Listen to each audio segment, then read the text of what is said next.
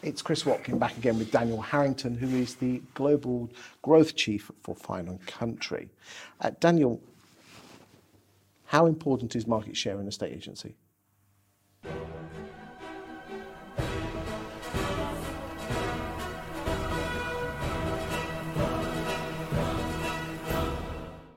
Irrelevant. I'm being spicy on purpose. Go on. I, I'd say you speak to agents, and the first thing they'll say is what their market share is. Of what is my next question? Well, it's a 5% graph. I'm number one. Number two is 4.99, but I'm number one at five. Okay, so what's another 0.2% growth of market share worth to you on your bottom line? Well, it, it's absolutely wi- really weird. I did a post over the weekend where I said if the housing market, because we're filming this in August 22, Yeah. and I said if we go, if we return to a market that we had in 08, where house prices dropped 19%, mm-hmm. which is what happened, Yeah. and with the number of transactions reduced from 1.4 last year to 850, because there's always people that want to move Yeah. what effect would that have on the UK estate agency market? Mm-hmm. And I said, if you took average fees from 0.8 up to 1.3, the industry would earn more money. There'd be a slight, that takes into account there'll be a slight reduction in agents. But an extra 0.1 makes an absolutely massive difference to your bottom line compared to just number of houses. Is that because estate agents are transactional? Quite possibly, but I, I think there seems to be a, uh, lethargy is the wrong word. It just this is the way it's always done, and and I just feel the the best results I've ever seen from from from any assistance I've ever given a business is to start right back at core principles and to go below even market share and actually look at market value. What is the value of the market that you operate in worth, and what's it worth at for every 1% market share, and also for every 0.2% in fee? If you had 100% market share and your fees were 1%, what's it worth? And what would it have been if your fees were 1.2%? And actually, you can make it a sliding scale. What's worth more to your business? 5% increase in market share or getting your fees to 1.3%? Well, this is this famous spreadsheet that you share with people. I know you do it manually, but you're a data geek, a bit like myself. But it blew my mind because let's be honest, it isn't a pie chart. You know, I'm famous for my thoughts on pie charts. Yep. Not, I'm, I've been banned from, se- not banned, but self-imposed. Not, Yeah, go. yeah. But it's amazing how if you change your fee by 0.2%, what difference it makes to your bottom line. Yes, especially especially in the Fine and Country market where the house prices are so so so big, and and, and we we um so. So you, you, you value your market, but you also need to cascade your business. So the big corporates will cascade their business back. If they need to make half a million pounds out of their office and their average fee is five thousand pounds, then they need to do 100 completions. They need to STC 120. They need to sale agree 240, which means they need to list 200, um, 500, and they need to do a thousand market appraisals. At Fine and Country, we actually have um, we've built a, a reverse cascade calculator that, that factors those things. You know, how many leads are you generating, conversion rate, fall through rate, so on and so forth, average fee, and you can actually tweak the numbers to see what's going to give you the biggest ROI. Um, but but even that, without knowing transactional volume, is obviously key but average house price above what threshold. And, and from when we're looking at joining a new business, and once a business is in, every review, every strategic review, and every annual review, we start on the absolute solid foundations of what is your market worth? And in the last 12 months, your market is worth X. How much of it are you getting? Are you growing? And then where do you want to get to, and how much you need to spend to get there? Because you know, you, you, you earn the money from the money, not from the pie chart. A hundred percent, absolutely. It- should only be a, a direction, uh, an assessment, so you can make a proper business decision and a strategy to get to that level. Of Why do you think estate agents, though, are really love the fact that when they become number one, they have to brag about it? I haven't thought about that, to be honest. But, what, but again, what does number one mean? Just, just that I've listed the most, I've sold the most. They're probably they're probably they're people the type of person that's attracted to a estate agency want the affirmation and the love of people, and it's basically saying more people love me more than anyone else.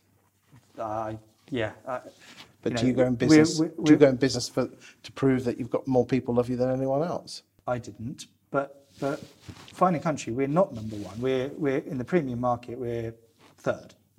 We are aspiring to get to number one, and we're on course to do that in the next few years. If we continue at the rate that we're currently growing, we will be number one. So There's actually a school to thought that you go for number two because then then because when you get to number one, there's only one place to go, isn't Yeah, there? oh, well, absolutely. I think, I think, yeah. Being, again, you say, yeah, well, you're challenging. Why do we want to be number one? Yeah. Why do you want to be We number? want to be number one because you want to be number one, obviously. But then that's just as bad you're, as your you're dead right. So, so that Fine and Country. You're about to fold your arms there. Body language. Oh, walking. But so I, I, I don't disagree.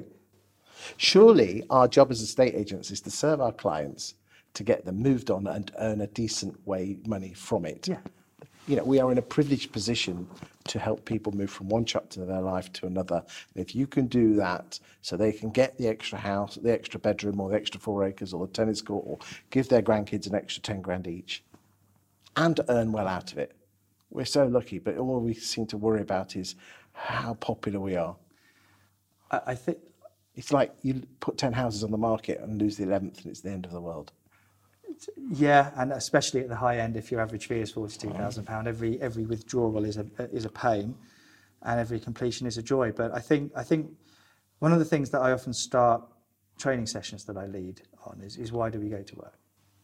And I, I try and cut out the I go to work because I'm passionate about helping people fulfil their property dreams. I think that's that's too that's oversold. We go to work and we live generally for our family and our friends and to, to provide the support for, for them. But of course, you have to do what you enjoy. And I think helping people always feels good. What, whether you're in the high end or the middle market or the low end, whatever, whatever part of our industry you're in, you're helping people to achieve mm. what they want. With, it becomes different at the high end, their largest asset. It's incredibly important. Well, sure, it's no difference fulfill. whether you're moving from a three bedroom semi to a, a three bed detached or moving from a, a, a you know, a, pad in Wiltshire with 10 acres to a pad in Surrey that's 20 Depends how many homes you have. Chris. Yeah, but fundamentally, you're still moving one person from one house to another. Uh, yes and no. Where you when you get to the real prime, super prime end, it's one of 15 properties that they own around the world. So it's less. It's Okay, not that- largest okay. asset, but that's 0.1 percent of the market. So you are right. The the it's a huge responsibility that we take on board for people, and yes, we get thanks, but we also get a lot of uh, heat Stress. when we do it wrong. Everything's our fault. Yeah, I Yeah. mean, let's be honest. It's a low. You get blamed for everything. You get hassle everyone.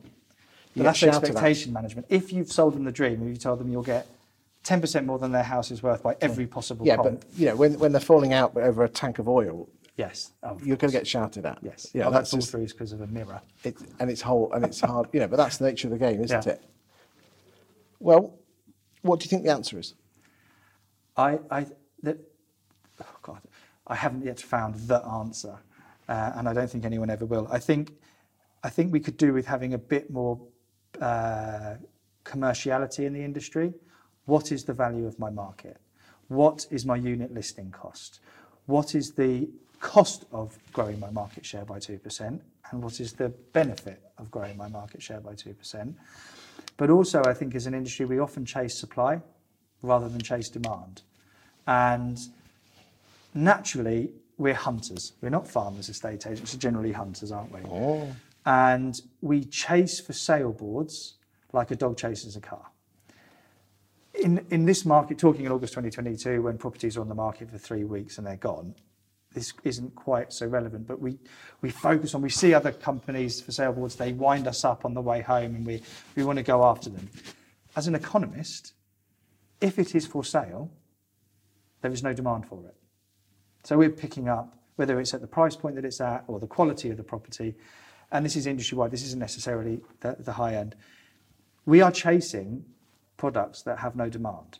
One of the things I really enjoy doing, doing with my business is we heat map, we heat map demand. Because there's a lot of properties that sell that never come to Rightmove. There's a lot of properties that sell, particularly at the high end, that never have a board and you wouldn't know about. And if you use something like land registry to heat map demand, and I've, I've, I did this exercise with a few officers, a lot of officers will often have a map of their area on the wall, and I'll ask them, I'm coming in advance, get me 400 yellow stickers and 400 red stickers. All the for sales, we put yellow stickers, and all the reds we put from land registry or something, we put the sold. They cluster, and they cluster very differently. And I say, if you're going to spend money on marketing to the passive market, market to where properties sell, not where properties sit for sale. And I think Which, if the market hardens, which it will do, which we really need to 23, get back into 24, that. I haven't been talking much about heat mapping demand for the last couple of years. No. Uh, but that's definitely something we're working on. We have a training session in London next week with our Park Lane associates, and passive lead generation and the heat mapping of demand will be part of that training day next week. Interesting. Thank you for your time today. Thank you.